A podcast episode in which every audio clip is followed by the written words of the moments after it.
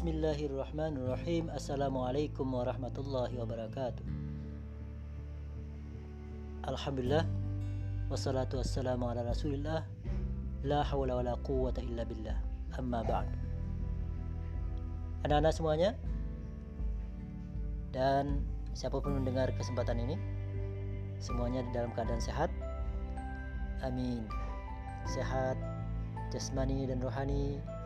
Diberikan kekuatan Kesehatan Dan kemudahan Hari ini kita masih bisa beraktivitas walaupun mungkin kegiatannya di rumah saja. Baik, pada kesempatan hari ini kita akan mulai belajar dengan memulai berdoa kepada Allah Subhanahu wa taala. Untuk pertemuan ini kita kata Bapak akan memberikan bimbingan khususnya bimbingan berupa doa belajar yang selama ini mungkin ada yang sudah lupa dengan doa belajarnya.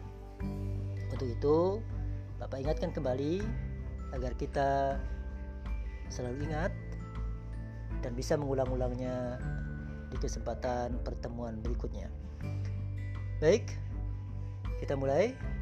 Dengarkan baik-baik, kemudian ikuti atau diulang uh, doa ini untuk dihafal agar nanti pada pertemuan secara tatap muka baik itu secara online ataupun offline semua anak-anak sudah siap dan sudah bisa membaca dan mengulangnya. A'udzu billahi minasyaitonir rajim. Bismillahirrahmanirrahim. الحمد لله رب العالمين. الرحمن الرحيم. مالك يوم الدين. إياك نعبد وإياك نستعين.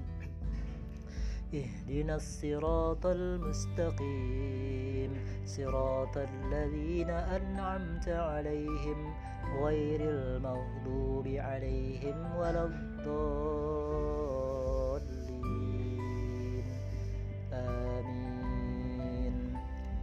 رضيت بالله ربا وبالإسلام دينا وبمحمد نبيا ورسولا. ربي زدني علما وارزقني فهما. برحمتك يا أرحم الراحمين. اللهم أرنا الحق حقا وارزقنا اتباعه وأرنا الباطل باطلا وارزقنا اجتنابه. برحمتك يا أرحم الراحمين. اللهم اغفر لنا ذنوبنا ولوالدينا وارحمهم كما ربونا صغارا.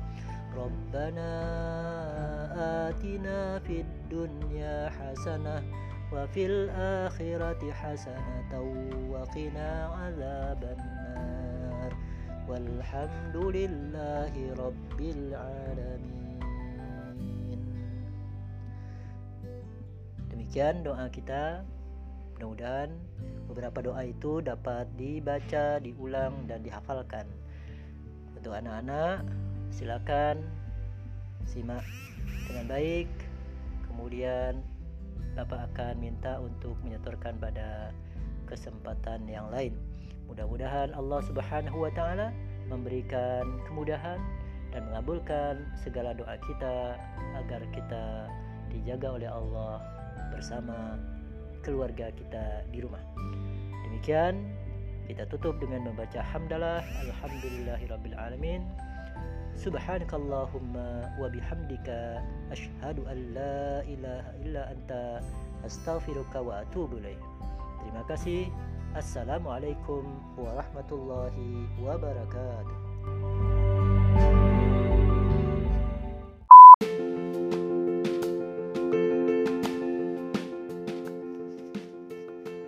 Assalamualaikum warahmatullahi wabarakatuh. Apa kabar anak? Dan rekan semuanya.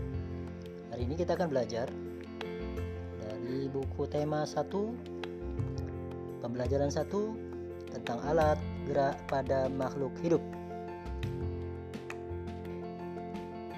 Mari kita mulai dengan baca basmalah terlebih dahulu. Bismillahirrahmanirrahim. Mudah-mudahan rahmat Allah, kasih sayang Allah, belajar kita lancar, semuanya bisa dipahami dan segalanya menjadi dalam keberkahan Allah Subhanahu wa taala. Baik, sebelumnya kita ketahui bahwa ada alat gerak pada makhluk hidup. Sebagaimana tema ini, organ gerak hewan dan manusia. Pada pembelajaran pertama, judulnya adalah alat gerak da, alat gerak pada makhluk hidup. Alat gerak pada makhluk hidup. Setiap makhluk hidup pasti memiliki ciri-ciri kehidupan. Salah satunya adalah ciri bergerak. Jadi kalau ada tidak bergerak berarti tidak hidup. Dan ini adalah ciri salah satu dari banyak ciri. Ada cirinya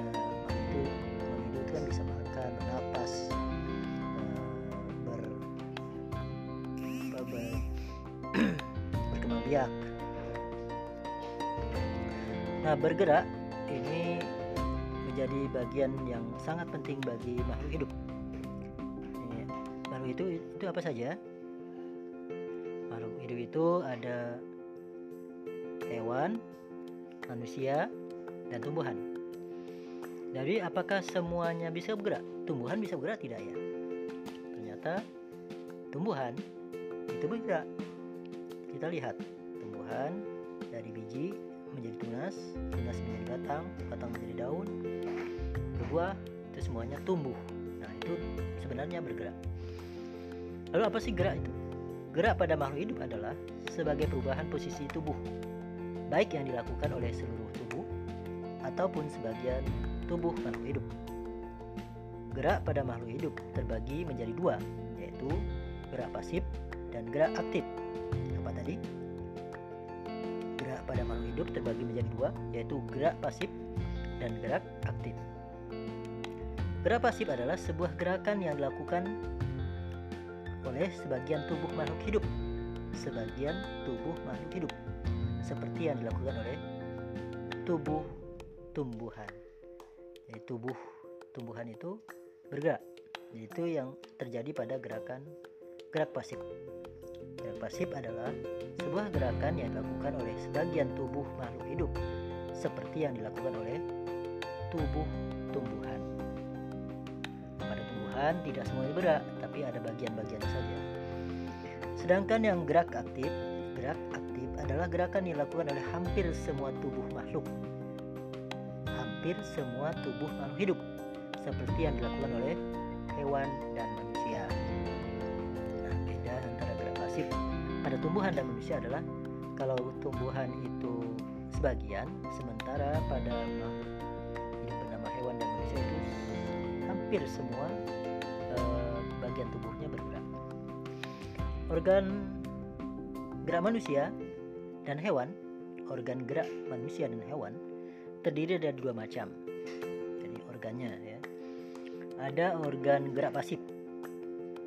Organ gerak pasif yaitu tulang. Ada juga gerak organ, organ gerak aktif yaitu otot. Tulang dan otot memiliki fungsi masing-masing dalam sistem gerak manusia dan hewan.